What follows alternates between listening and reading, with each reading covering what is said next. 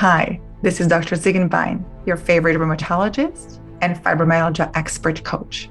Fibromyalgia has the capacity to rule and even ruin your life. I am here to show you how to stand up to it, how to be your fibromyalgia boss, once and for all.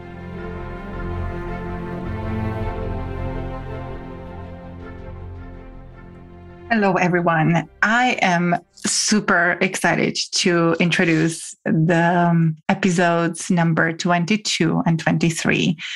They are both with Dr. Lissa Rankin, and I chose to split the interview with her because the first part was so powerful.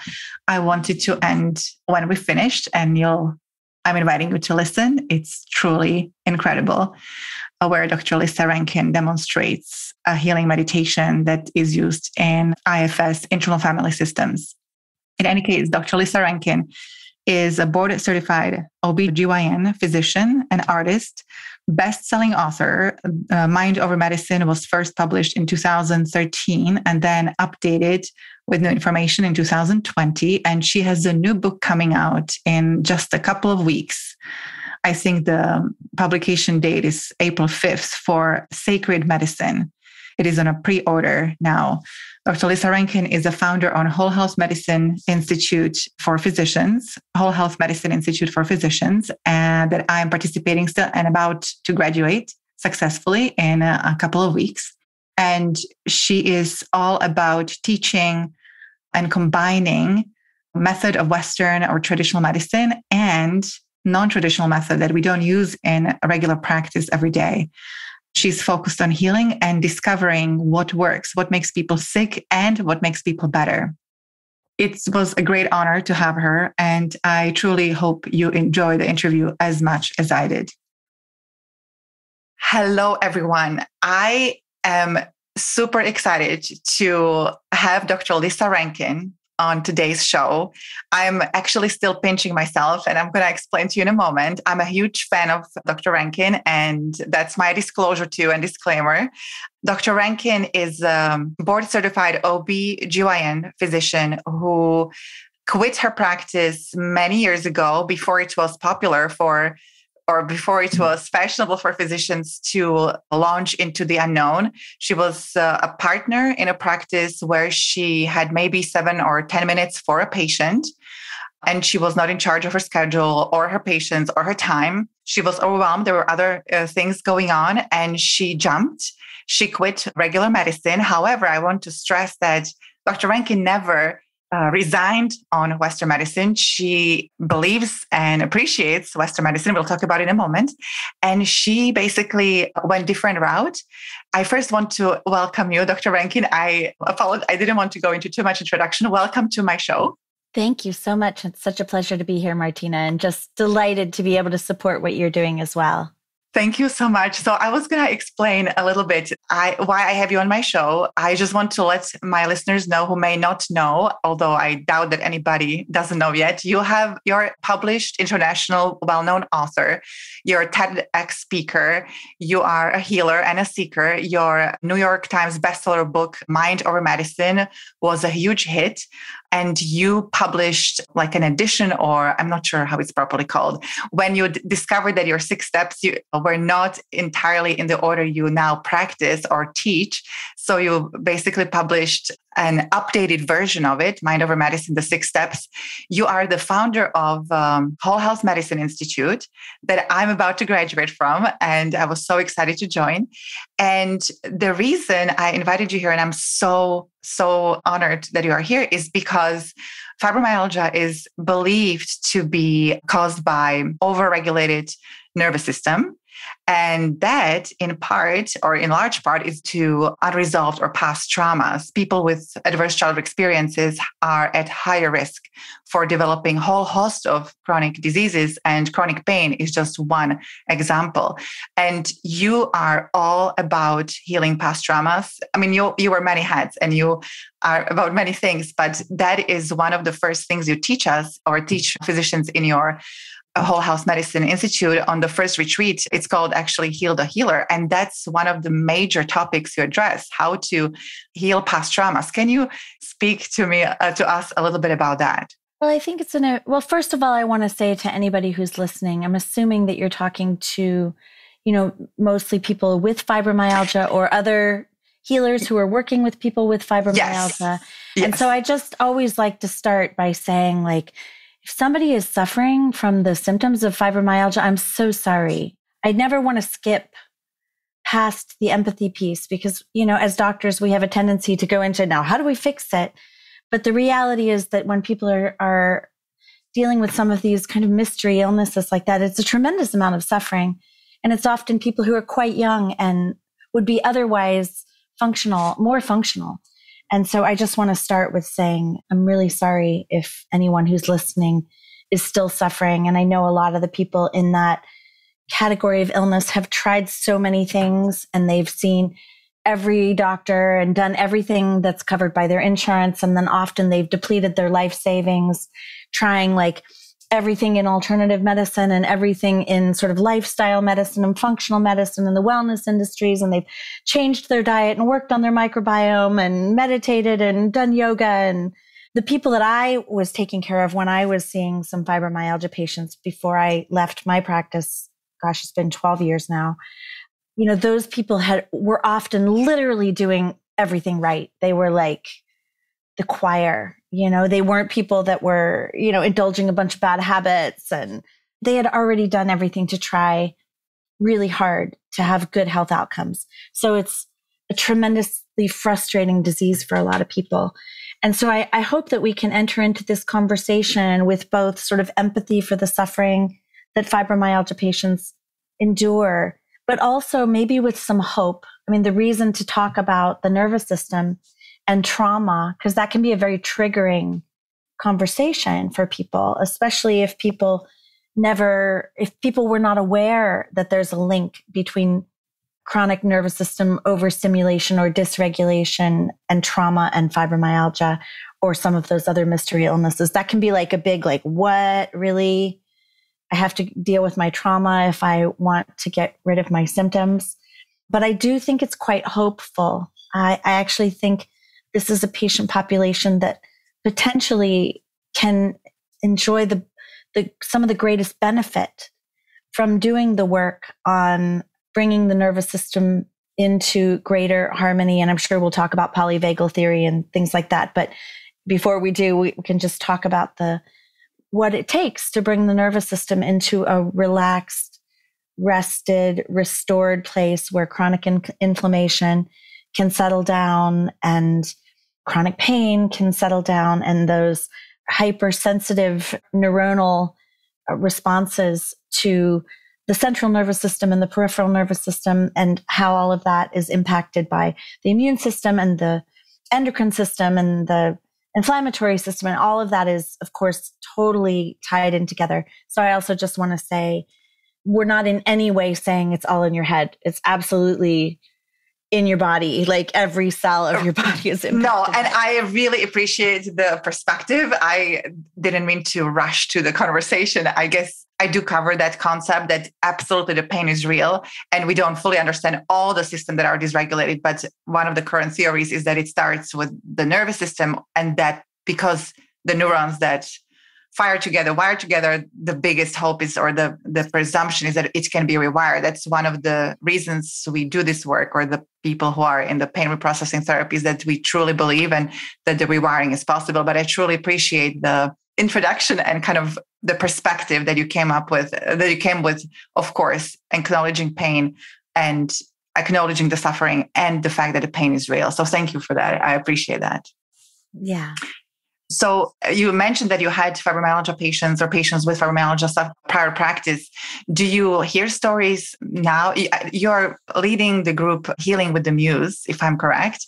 And do you do you hear stories about people healing from fibromyalgia utilizing the trauma processing or participating in your sessions healing with the muse have you have you had any stories of success well i do and and that's part of what was sort of the big breakthrough in my research for my seventh book, which is coming out April 5th, Sacred Medicine.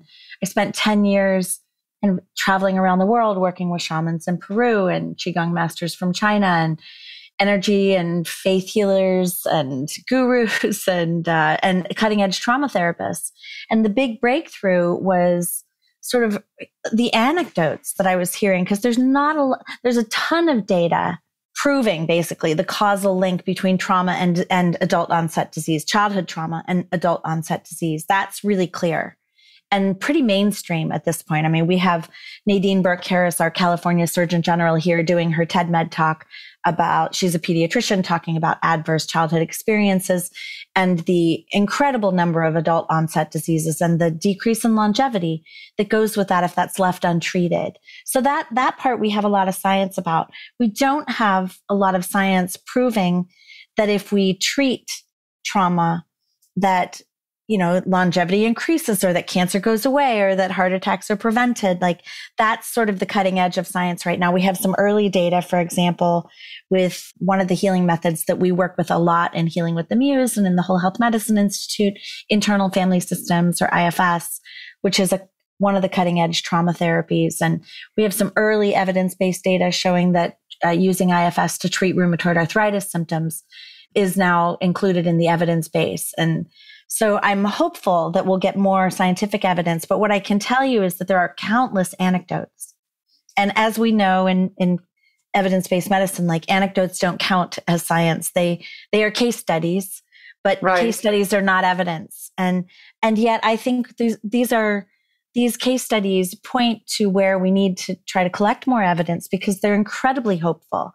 And I think mm-hmm. what's what's exciting about that is to, you know, hear the stories from people who tried everything and nothing worked. And then they finally, sort of as a last resort, were like, okay, I'm going to go into the deep root cause healing work, trauma, you know, treating my traumas, working with the nervous system to repattern and deal with all the memory reconsolidation and do the the neurological work and the emotional work to try to yeah bring the nervous system into more of a settled state and then they're like and then i've had anecdotally, patients tell me like my body has become like the canary in the coal mine. Like it is this finely tuned compass, and I'll be symptom free, and all of a sudden I'll get a symptom, and it's like a tra- oh. it's an automatic trailhead. Like something's out of alignment in my life, or there's some trauma that I haven't gotten to yet, and and my body is like it tells me when things are going well and when there's something that's maybe I've strayed off of my path in life or I'm selling out in some way, or I've violated a boundary here, or I should have said no, but I'm saying yes. And so I've had people actually, I've had people even tell me my fibromyalgia is my best friend now. Oh, because, because when it flares, they know that something is off. Because when it flares, it's like, um, mm-hmm. and and they catch it early, and they've learned how to work with it. So it doesn't necessarily always go all the way away, but they can catch it so early that they right. can do the nervous system work to address whatever's going on in present time or often it's whatever is activating in present time something that's a past trauma and they're able to link those and do the work right away. And and some of them say like i my symptoms can go away in an hour. Like i'm so attuned to it. So that to me is like super cool. Oh um, your own symptoms when you ha- experience your your like somatic symptoms yourself Oh no, I'm not talking about myself. I'm oh, talking oh, about um, patients it, of mine and, mm-hmm. and, clients mm-hmm. that I've worked with since then, where I tend to get my messages in a less somatic way. I also have been doing a lot of trauma healing work on my own nervous system, but my for whatever reason, my system doesn't tend to somaticize as much. But some people, in other words, have these kind of highly sensitive somatic systems.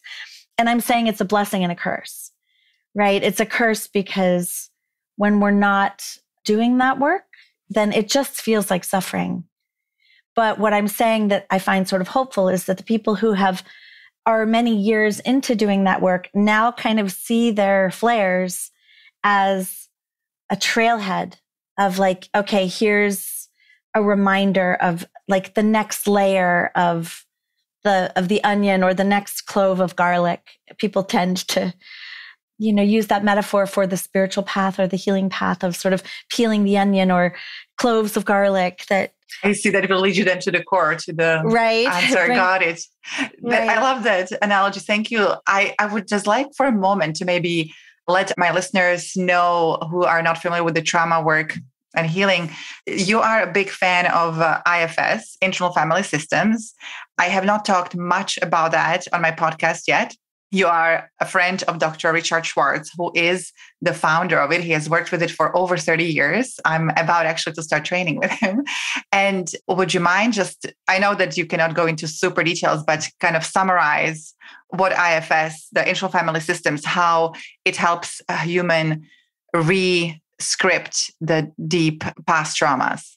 Yeah, absolutely. And I want to acknowledge also like IFS has worked really well for me. I've been working with it for eight years. I've been teaching it for about six and teaching with Dick Schwartz. So it's it's it's one of those systems that's worked really well for me. But I just want to acknowledge that it's not like the it's not a panacea. It's not the perfect medicine for everybody. Some people do better with you know very gentle somatic work. Some people you know like organic intelligence or some of the somatic experiencing techniques or and some people do better with like some of the energy psychology techniques like advanced integrative therapy. And you know there are many many trauma healing methods out there. And so i just want to acknowledge that like, and i thank you for that nuance. I didn't mean to imply that this is for yeah. everyone. I was just gonna focus on that a little bit because i know that you teach it and you are very much you have said many positive things about it, it has worked I for really, me yeah. i really love ifs and and it is one of the ones that i've seen some of the most remarkable anecdotes with when people are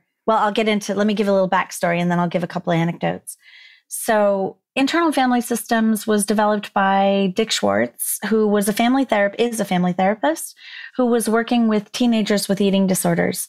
And he was doing what therapists were taught to do with eating disorders, which is to work with the external family system, because often those, you know, often teenage girls are in, in family systems where there's a very controlling, enmeshed mother and maybe an abusive dad and there's polarizations in the family and you know you get the family in there work together with the family and the child is just sort of the side effect of a lot of the family dysfunction. And so you know he was kind of operating under those family therapy ideals. And sometimes that would mean, for example, well, you need to put mom in another room so you can get dad and the girl together or whatever and watch what's happening. So there's a lot of sort of ways to resolve the outer polarizations in the family. But then when he was doing like one on one therapy with these girls, he would be talking to them and they would, you know, and he would say, You have to eat. Like your anorexia is going to land you in the hospital. You have heart disease. You're going to die. And he thought his job was to like bully the parts that would restrict food, for example, or the parts that would binge or the parts that would purge. And what he discovered, having effectively bullied those parts, is that the girls would come back in and they would have like a cut on their face or, you know, a suicide attempt. Mm. And so, and when he would talk to them, he would say, What happened? And he, and they would say, Well, the part of me that normally makes me restrict food you know, felt bullied by you, but then this other part came in and cut my face. Yeah. And he'd, and then he, what he discovered is that all of us have many parts inside of us that are polarized like that. And those of you that are listening, everybody can identify with this because we all have made New Year's resolutions where we have like a part that makes the resolution to do the good thing. And then we have a part like a week later that does the bad thing. And then we have a part that comes in and shames us for being weak. And then there's like a whole cycle of, you know, then the part that wants us to do better is like resolving again and we loop around. There's like a cycle of addiction that all of us can relate to because all of us have parts that want us to do better and all of us have parts that sabotage sort of our best efforts. And then all of us have inner critics that shame us for not being good enough. And and so even just that makes us realize we're not just a unified self. And that's kind of a that that was a big aha to Dick was like, wow, at first this kind of scared him. He thought, or do we all just have multiple personality disorder or what's now called dissociative identity disorder? Some of you may recognize that from movies like Sybil or what is it, Three Faces of Eve or or whatever. Mm-hmm. And and what he realized is that those people with those extreme fragmentations in their personalities were just kind of an extreme version of all of us, that all of us have these little sub personalities that he calls parts, and that all of our parts think they're helping us, they all have good intentions for us, even if they're doing destructive things to us or even if they're hurting somebody else. And so when he started working with these teenagers to try to figure out like this part that won't let you eat, like why does she do that? And these parts would would start disclosing, well, because otherwise, you know, and they would start describing these sort of little wounded inner children. Otherwise, I feel there's a part that feels worthless and hopeless and helpless. And I can't tolerate those feelings. So then if I restrict, I feel like I have more control and then I feel better. And so the work of IFS is really getting to know multiple different types of parts. And in the the way the model works and this is just a little bit of lingo there are other parts parts work models that use different language but since we're talking about IFS I'll use the IFS language. In IFS we have sort of two big categories of parts. We have protector parts that try to protect us from feeling those really vulnerable emotions like feeling not lovable or feeling helpless or hopeless or powerless or worthless or ashamed, you know, feeling like garbage, like you're like you don't have a right to exist. Some of these really young, painful feelings. And then we have parts that uh, that carry those feelings. And so we call them protectors and exiles. The exiles are like the really vulnerable inner children Sometimes they're adult parts as well. They're not necessarily children. Mm-hmm. You might have exiles that are 30 years old, for example. And then you have the protectors that try to keep you from feeling those feelings. And the protectors go into two categories managers and firefighters. And the managers are the first line of defense. They, and, and we tend, people tend to reward us for our managers.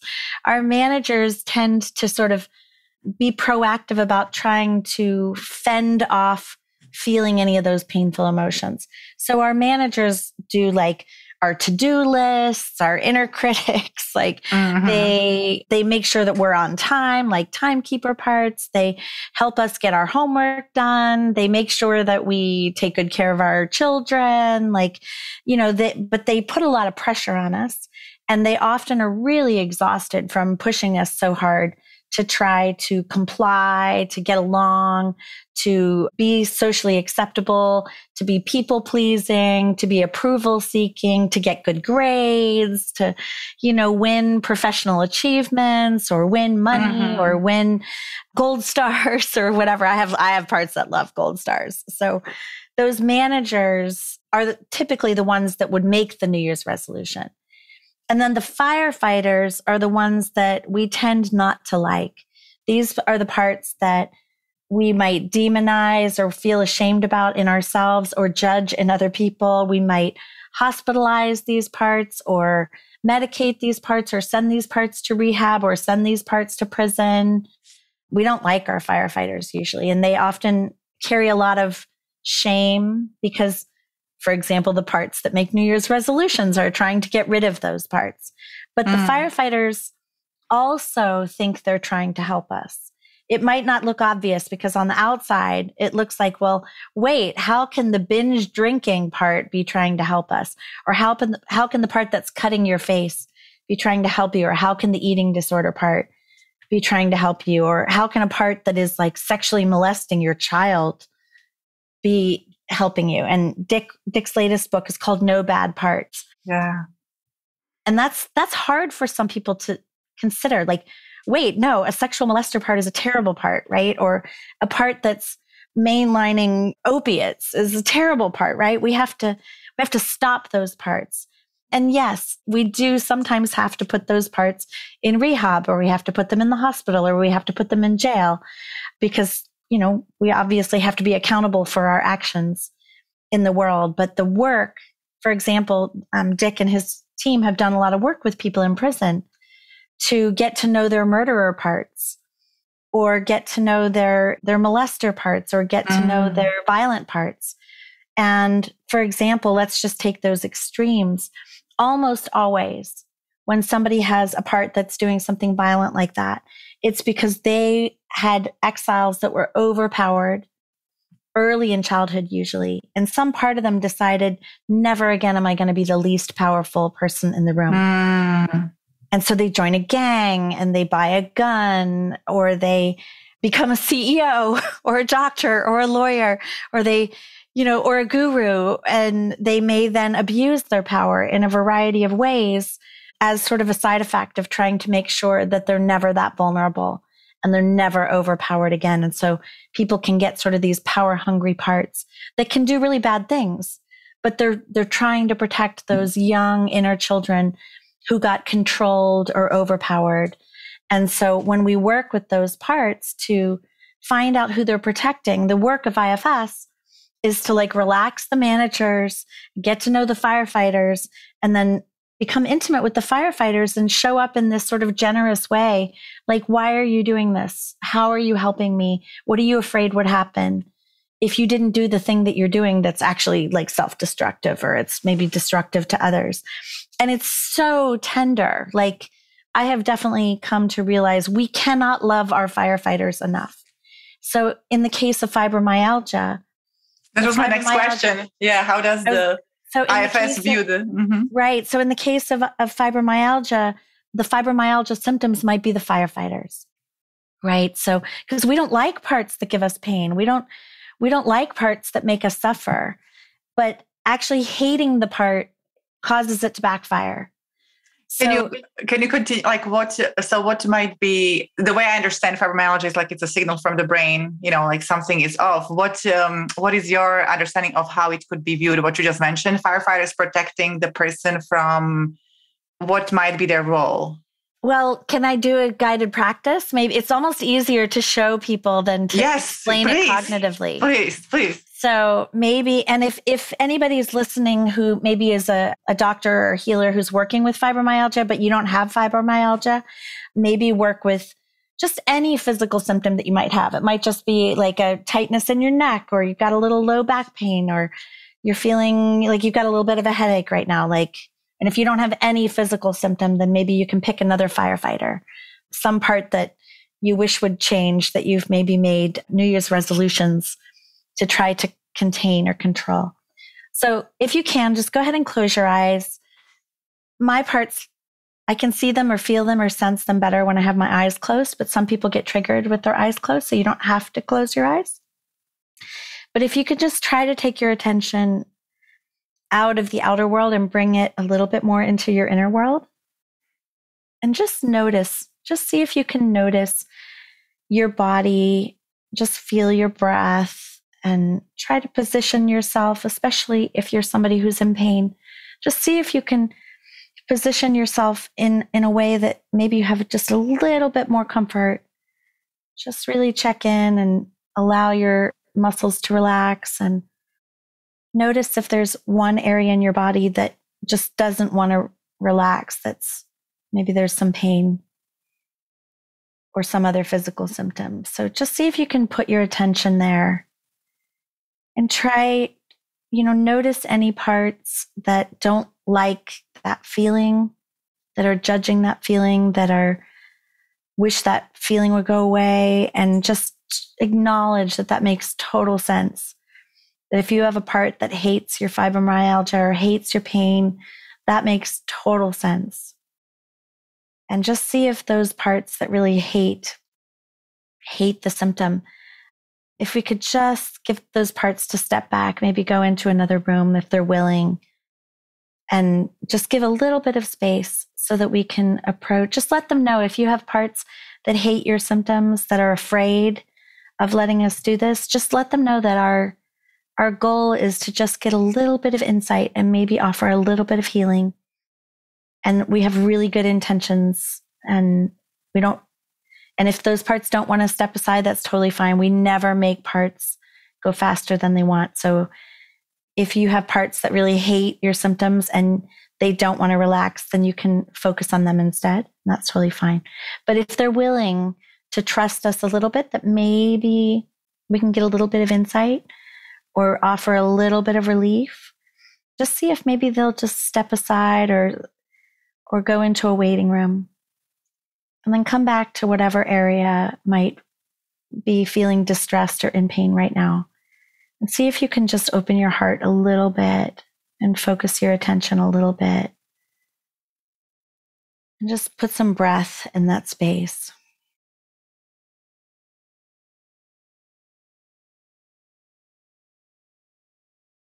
And just see if you can, first of all, notice where in your body it is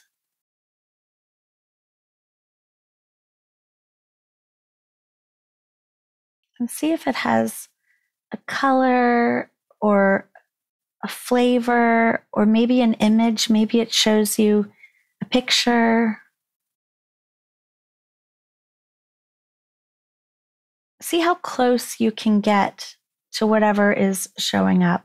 Like if you are the divine self, the spiritual self, the wise self, the the ideal inner parents, and you're approaching this body part or this symptom, or if you get an image, if you're approaching this image, just see how it responds to your attention and see if anything shifts or changes, or if that, if your attention evokes anything else.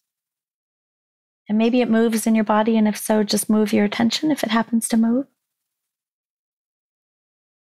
And see how close you can get, just let it know you're here to help. And that, you know, maybe you're sorry if there's suffering, just let it know you're really sorry. And just let it let it know that you you want to understand better. And see if it'll let you get to know this part that's in pain a little bit better. And you can just ask it, what does it want you to know? Is there anything it wants you to know?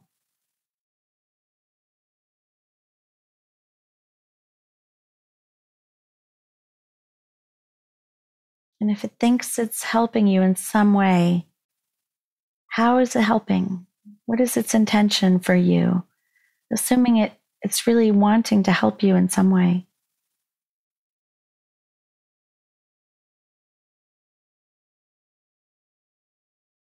And if it if it gives you any information, just let it know like, okay, thank you, that makes sense.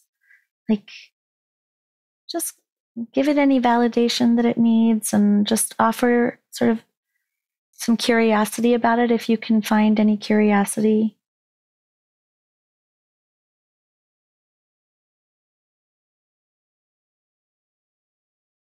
And if you get any information, just notice how you feel about this. And if you have any parts, again, that don't like it or that are judging this part or hating on it or anything, again, ask them if they'll step aside. See if you can just bring some curious, compassionate kindness to whatever's arising.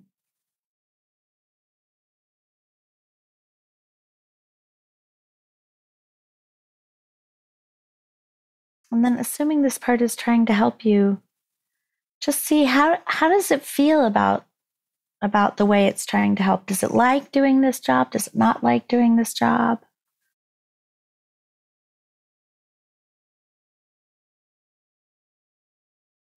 A lot of times these parts are really tired. They've been working really hard.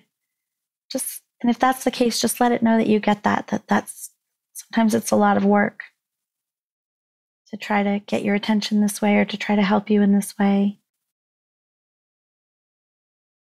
and just see how it responds if you let it know like you know it's possible that we could sort of help these parts um, not have to work so hard and see how it would feel about that. And if if it feels okay with that what else would it like to do? If sometimes these parts are really scared that we're going to make them go away or we're going to hate them or we're going to kick them out in some way if you let it know like we're not going to make you go away but we could maybe give you a better job or a way that wouldn't cause so much suffering or pain in the system. Like, just see if there's something else that this part would rather be doing.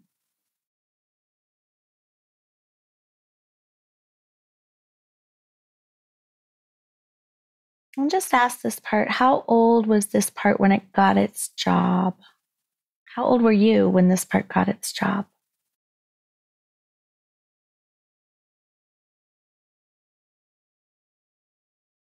And ask it how old it thinks you are now.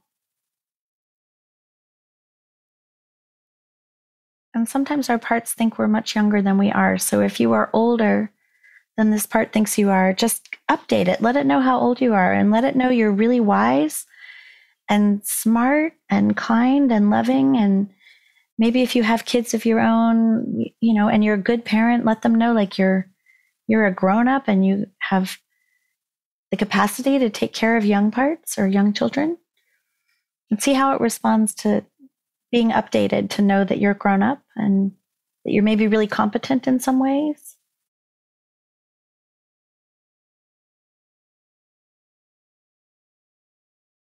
And assuming you have you're developing some rapport with this part, just ask it what is it afraid would happen if it quit doing this job? What is its biggest fear?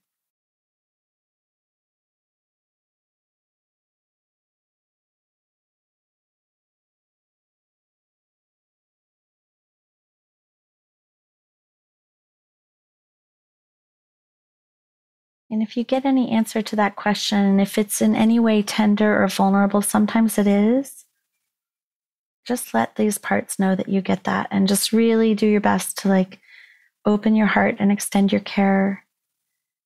Sort of reach out if possible and maybe give give any parts that are willing to let you give them a hug, just kind of extend some empathy, let it know it makes sense and just really try to love these parts. They all just really are craving our love.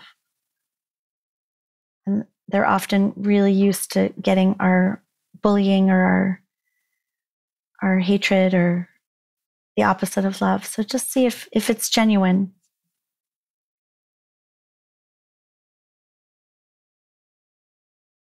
Well, we're going to come out of this meditation in just a minute, but just ask any parts that you met during this time if there's anything that they need from you going forward. Is there any just one small thing, one small step?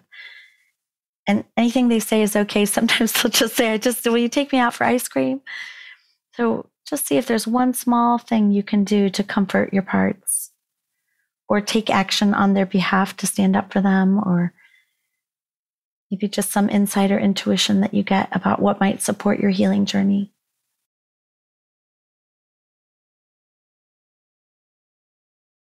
And sometimes all they want is to know that you'll come back and check on them. So if that's something you're willing to do, then just let them know, okay, I'll come back tomorrow and I'll just sort of check in and see how you're doing. So just bringing in any parts that went into the waiting room, like if we had parts that were scared or parts that didn't like these parts or any parts that gave some space, just bring them in to sort of thank them for giving some space and, and let them see how this went and see how they respond.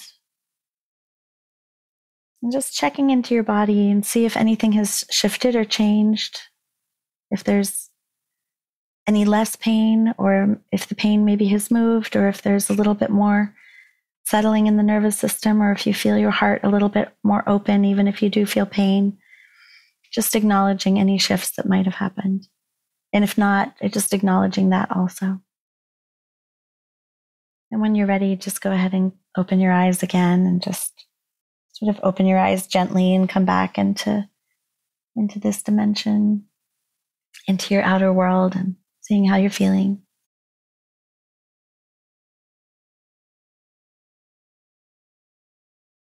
Wow. that was absolutely stunning. Lissa, thank you so much for this. I feel like we could just finish and to go about what the parts told us to do. My parts mm. wants me to mm. go to bed on time oh, tonight. Yeah, yeah. Everybody who is listening, please put this on repeat. And this this is IFS in a nutshell. This is thousands of dollars in therapy. Some people pay. What Lissa, mm. Lissa just demonstrated, it was beautiful. Mm. And I would go back to it. I will go back to it every time. I need to remind myself how to do that. Thank you so much, Lissa. That was so generous. Oh, it's and, my pleasure. It's like I said, it's sometimes easier to show people than to tell people. And um, you're absolutely right. If you like this episode, please share with someone who can benefit from it too. For questions and comments, you can find me on Facebook under Martina Lenartova. That is M A R T I N A L E N A R T O V A, or on my website at www.martinazingenbeinmdcoaching.com. And that is www.martinazingenbeinmdcoaching.com.